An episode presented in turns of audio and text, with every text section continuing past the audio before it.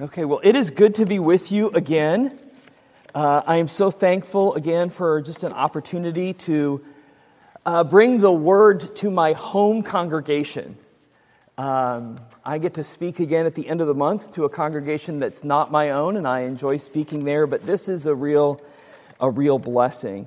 Um, so let's let's hear from the Lord from 1 Peter chapter one uh, verses 3 through 12. And I should tell you, if it seems at times like I get lost in the weeds in 1 Peter, it's because I'm working on a book on 1 Peter. And so I got all this information and, you know, trying to whittle it down to, you know, a 50 minute sermon is, I'm kidding, is difficult. So uh, just bear with me.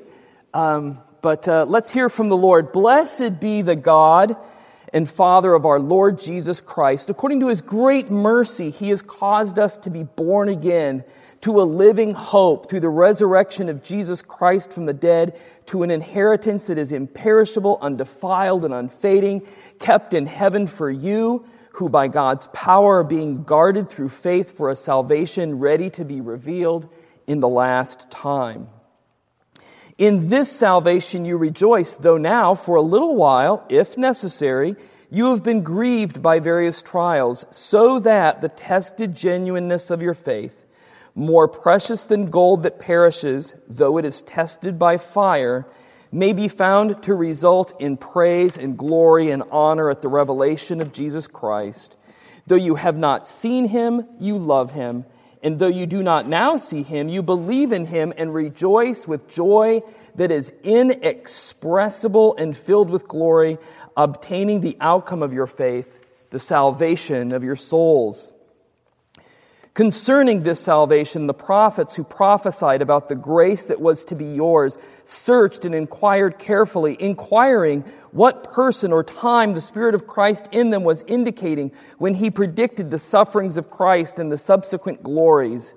It was revealed to them that they were not serving themselves, but you, in the things that have now been announced to you through those who preach the good news to you by the Holy Spirit sent from heaven things into which the angels long to look. Let's pray.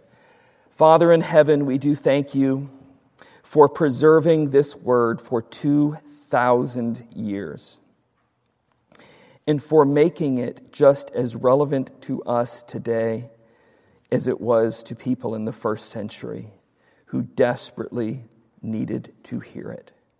So, Father, open our ears, eyes, hearts, and minds to the good news of the living hope that you give us in Christ Jesus. Amen. Okay, so Jean Paul Sartre was a French existentialist philosopher who wrote this Hell begins where hope ends. He said that. I did not learn that in community college when I had to study Intro to Philosophy and Jean Paul Sartre, what I learned was that Jean Paul Sartre came up with this idea that existence precedes essence. And I thought at this exact moment, I am so getting an F in this class because I have no idea what that even means. But basically, Sartre's argument, or his, his great idea that he came up with, is existence is all there is. You just exist. He also said we are condemned to freedom. And the reason he said that is he said, you know, we exist and everything after that is up to us. There are no truths outside of us. There is just what we make, what we think about, what we decide is, is good. And so out of this existence, right, existence being the most important thing, came this idea of existential philosophy which is all about you are whatever you decide to do and think is kind of the primary driver. And so at some point in his thinking, he decided that hell begins where hope ends, which is spot money on, isn't it? Because if you have to get through life and all meaning and all values and all morality and everything comes from what you decide, whatever it is that you're going to hope in better be awesome. Because when that breaks down, you are in big, big trouble.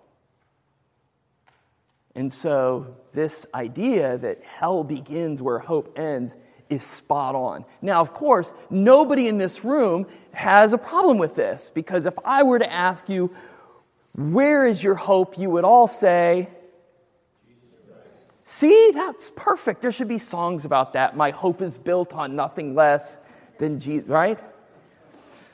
But here's the thing in a moment of complete honesty, let me just tell you that we don't really believe that most of the time. And that's what Peter is writing about.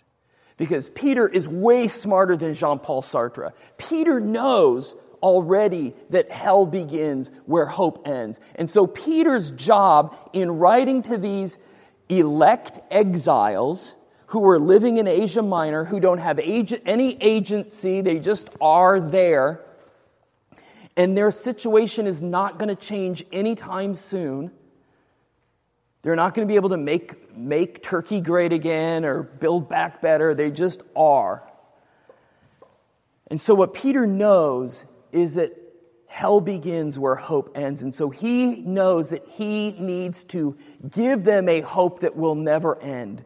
Because for them to be faithful present, faithfully present, they have to have a hope that doesn't end. But what he knows he's pushing back against is our reality which is we like to hope in things that we can touch, that we can see, that we can earn, and that we can control. We like to hope in those things because we have some kind of agency around them. And our lives, like we are just like these people in the first century. Our lives are filled with uncertainty, they're filled with suffering. They're felt filled with longing. In Isaiah, it says, You'll pass through the waters and I will be with you. Does it really feel like that most of the time? That the waves will not overcome you? Does it, do, we, do we expect, experience that most of the time? Because, man, oh man, I feel like I am getting scorched all the time.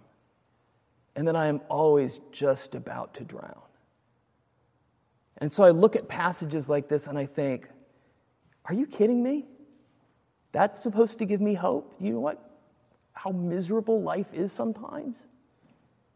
And Peter does. And so Peter writes to him, writes to this group of people, and he offers them a hope that they can actually believe in that can sustain them. And so that's what we're going to do here in our remaining time because we're going to look at the paradox of this hope right? So last week we talked about the paradox of being elect and exiles. Elect is good, exiles is bad, and yet they go together better than Captain Crunch cereal and sardines. They actually work well. And so today, what we're going to look at is the paradox of our hope. That the hope that Peter offers them is something that they can't see, something they can't touch, something they can't earn, and something that they can't control. And Peter says, This is the hope that you need. This is the hope that's going to get you through everything. This is the hope that's going to make it so that you're not overwhelmed. And yet you can't see it, touch it, control it, or earn it. And that's the paradox. And so I want to just kind of unpack this briefly. That first of all, in the midst of our uncertainty, our hope produces confidence. Look at verses 3 through 5 again. Blessed be the God and Father of our Lord Jesus Christ According to his great mercy, he's caused us to be born again to a living hope through the resurrection of Jesus Christ from the dead, to an inheritance that is imperishable, undefiled, and unfading, kept in heaven for you, who by God's power are being guarded through faith for a salvation ready to be revealed in the last time.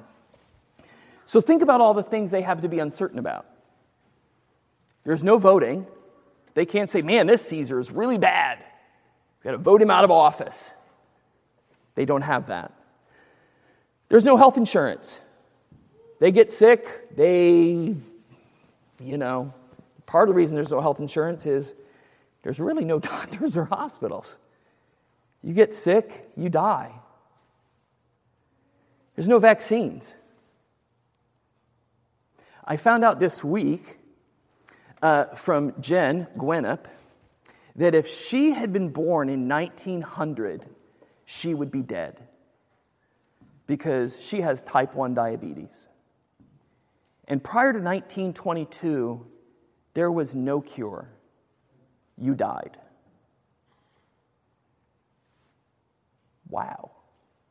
If your kid, if you have a kid in 1800, they died. There was literally no hope. If you got an infection prior to 1928, you know what there wasn't? Penicillin. Think about that. Till 1928, infections would kill you. Think about that.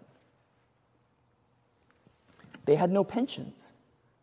When you were done working, you were done having money. That was just the end of it. But things are so much better now, aren't they? Like we, we don't have the uncertainty that they had. Right? There's so much. We have so much more control over our lives. Right? Like elections always work out for us. Health. I mean, there's really no sickness that we can get today that we, we're worried about getting that might end our lives, like cancer, Alzheimer's, Lou Gehrig's disease, MS.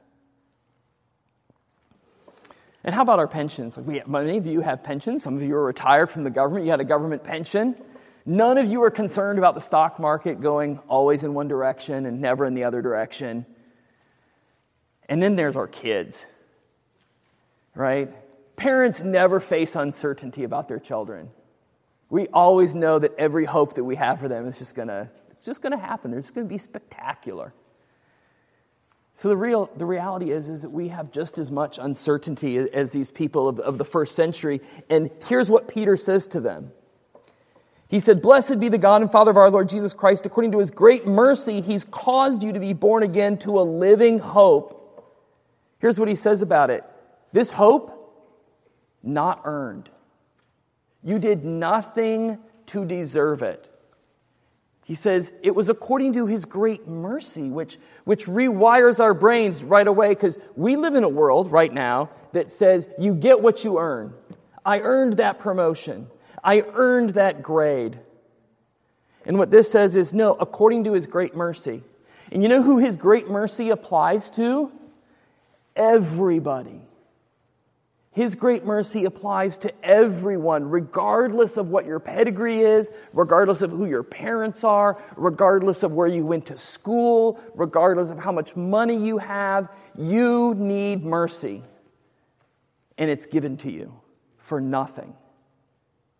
And then he uses this phrase, He has caused us, which means you didn't even want it. Think about that. This gift, this gift of hope, this gift of living hope, according to his great mercy, he has caused you to be born again. You were sitting there dead, and he said, You're going to be born again, and now it's happened to you. And you did nothing to earn it or deserve it. Think about how amazing this is. He's offering them a living hope that they can't see, control, touch, or impact. And he gives it to them out of mercy, and he gives it to them. And again, here's the rub we don't like that. We really don't. We like things that we can earn, that we can control, that we can see. It's why we check our stock statements. Right? It's why we hang our degrees on the wall, because those are things that we earned and that we can point to and we can say, see, see what I have, see what I have to, to kind of give me some credibility? Do you know who I know? It's totally contra the gospel. Which is why things like pride and greed and envy are sins. Because when you say, Look at what I've earned, look at what I have, I have more than you, I want what you have, It's completely against the gospel. The gospel is what you don't deserve, God gives to you, and He gives it to you. He opens your hands and sets it in there. And so when you say, I want more, or I deserve more, or I want what they have, it's contrary to the very nature of the gospel. And then Peter goes on to say that this hope is imperishable, undefiled, and unfading, kept in heaven for you. It is, as Al Gore might say, kept for you in a lockbox. Right? It is, that's a, like a 30 year old reference that you young people will have to ask your parents about when you ask them about the banana seat. Right? But everything that we have, everything we can strive for, can be taken away. The best life that you all have, that we all have, can be taken away in one brain injury. Think about that.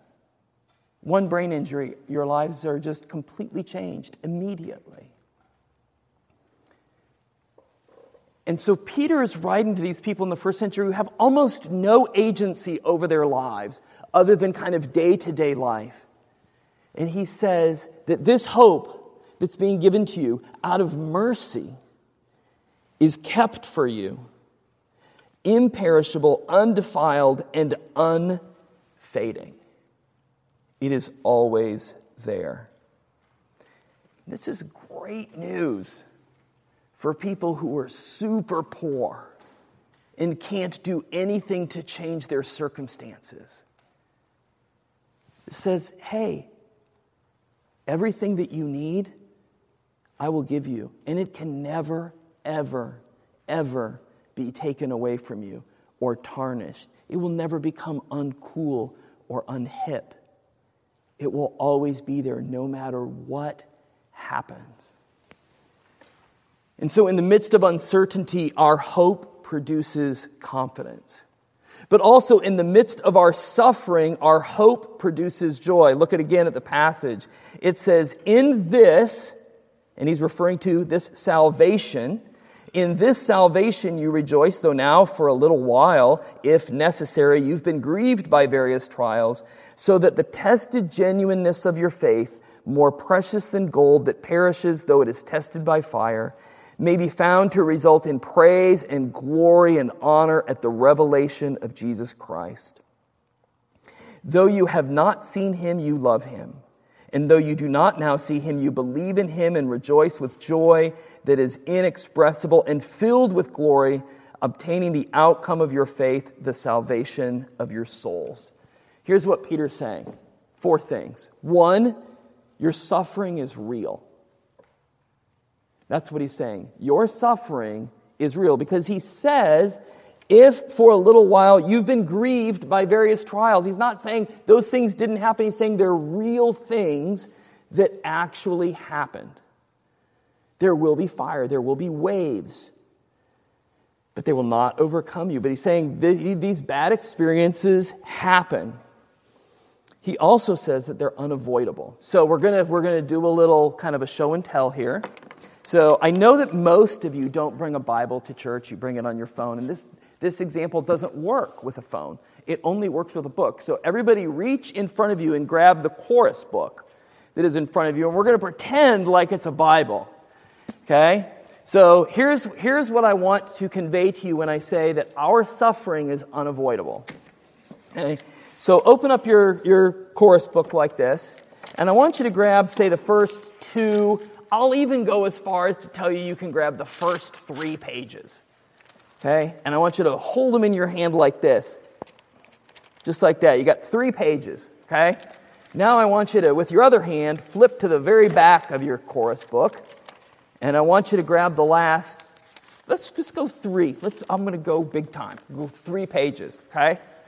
So, now you got this three pages here, you got three pages here, you got a whole bunch in the middle, right? Whole bunch in the middle.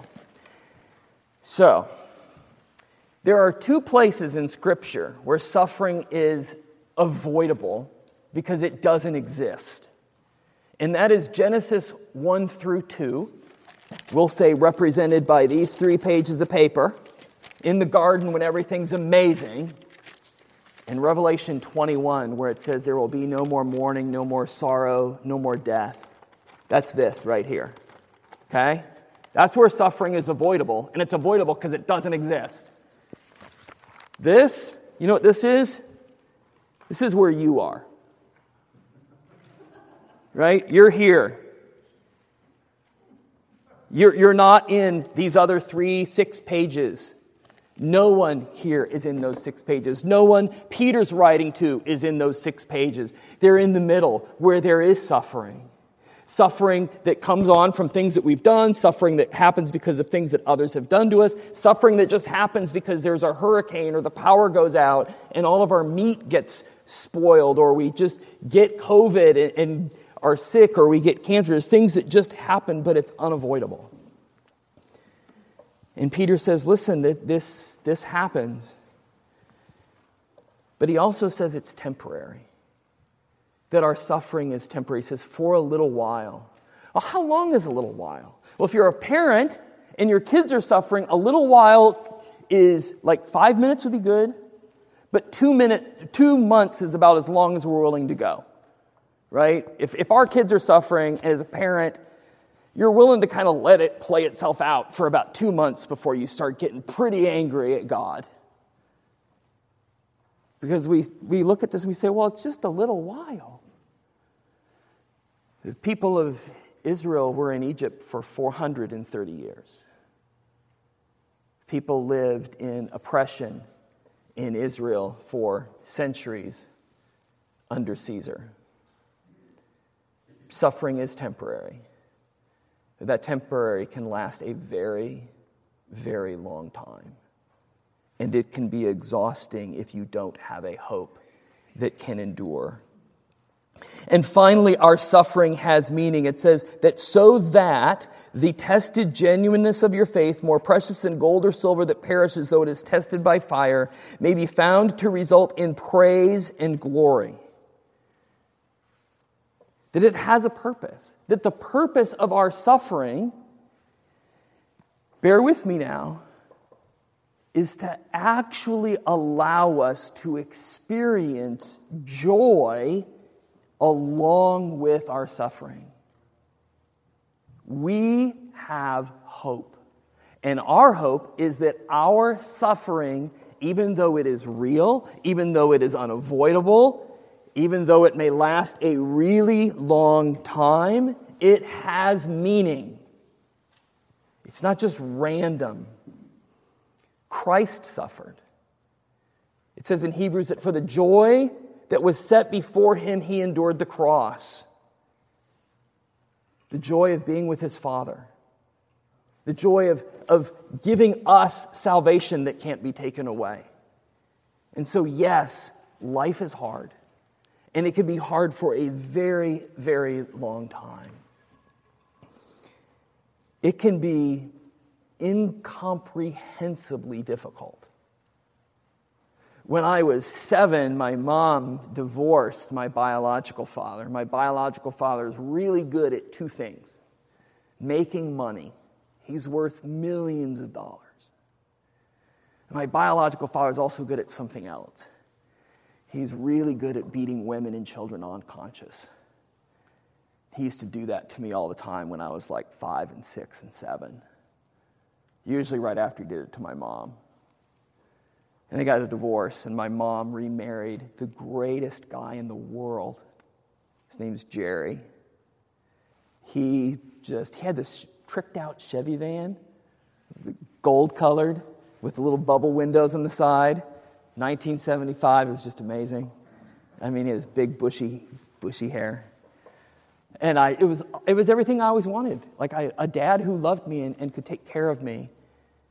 And uh, one day when I was 12, my dad fell. And he hit his head on the corner of a cement stair. And he was permanently disabled, never went back to work. Six months later, a child that they had died of crib death while I was watching the Andy Griffith show. I was 12. It destroyed our life. It destroyed my life. My mother ended up homeless for a number of years, passed away from complications from homelessness. life is hard. Life is just hard sometimes. That, that bike seemed pretty cool, but you know, when your life gets wiped out, it's just hard.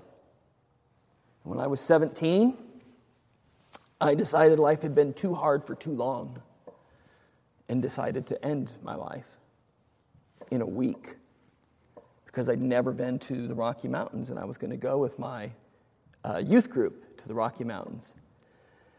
Uh, or not my youth group, but my uh, senior class trip. And we got there and uh, we, we camped out. I thought it was pretty amazing. And a couple girls from the next camp came by and said, Hey, you should come to our campfire tonight. I'm like, Hey, okay.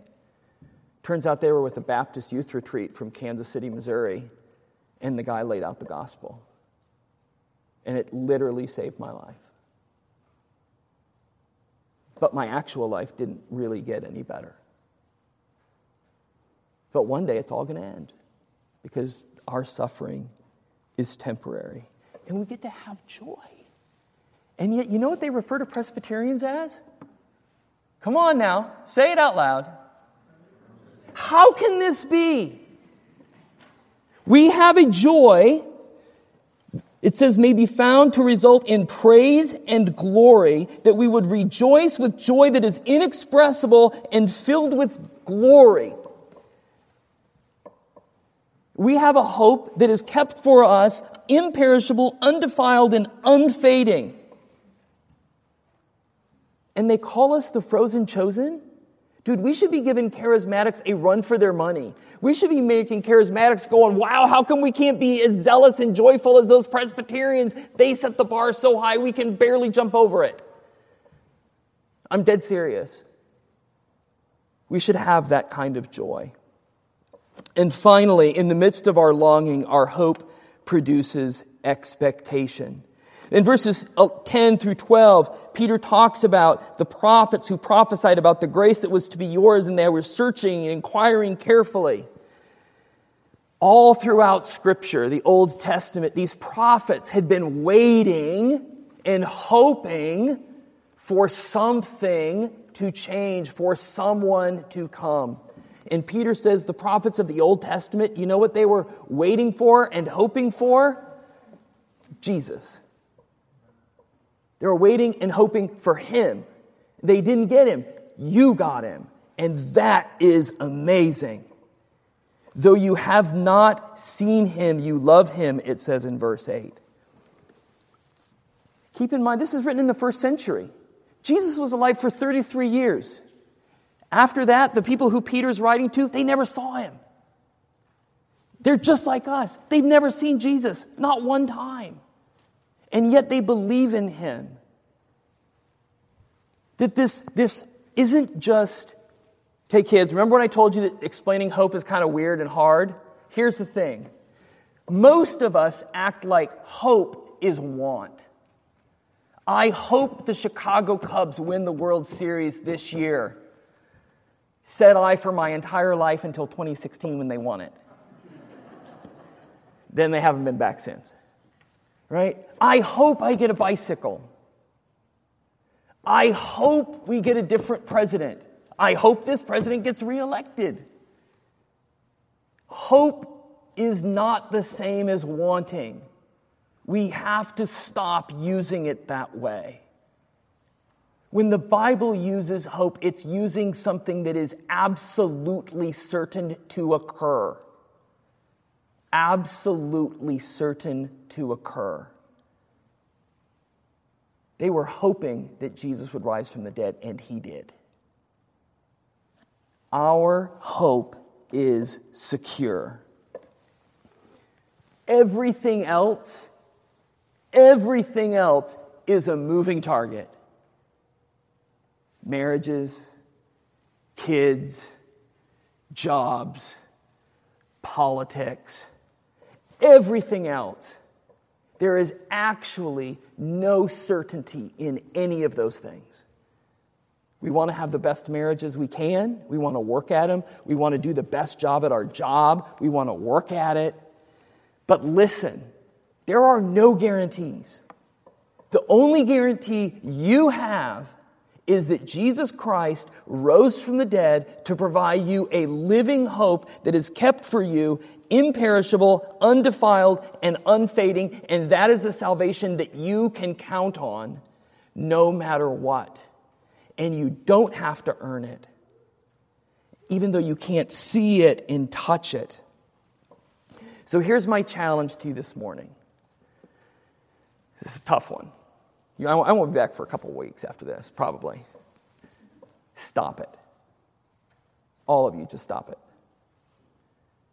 Stop hoping in things that you can control, that you can see, that you can earn, and that you can touch. Stop it. Because it's not the gospel. A lot of those things are good and, worth wanting, but it's not appropriate to hope in them because they are not certain. Many of us are going to live many more decades. Life may get better, life may get harder. And what we need is a hope that can get us through. And that hope is a living hope that is offered in Christ. Let's pray. Our Father in heaven, we thank you for this time together this morning to consider the difference between wanting and hoping. And we thank you that our hope is sure and true in Christ Jesus, in whose name we pray. Amen.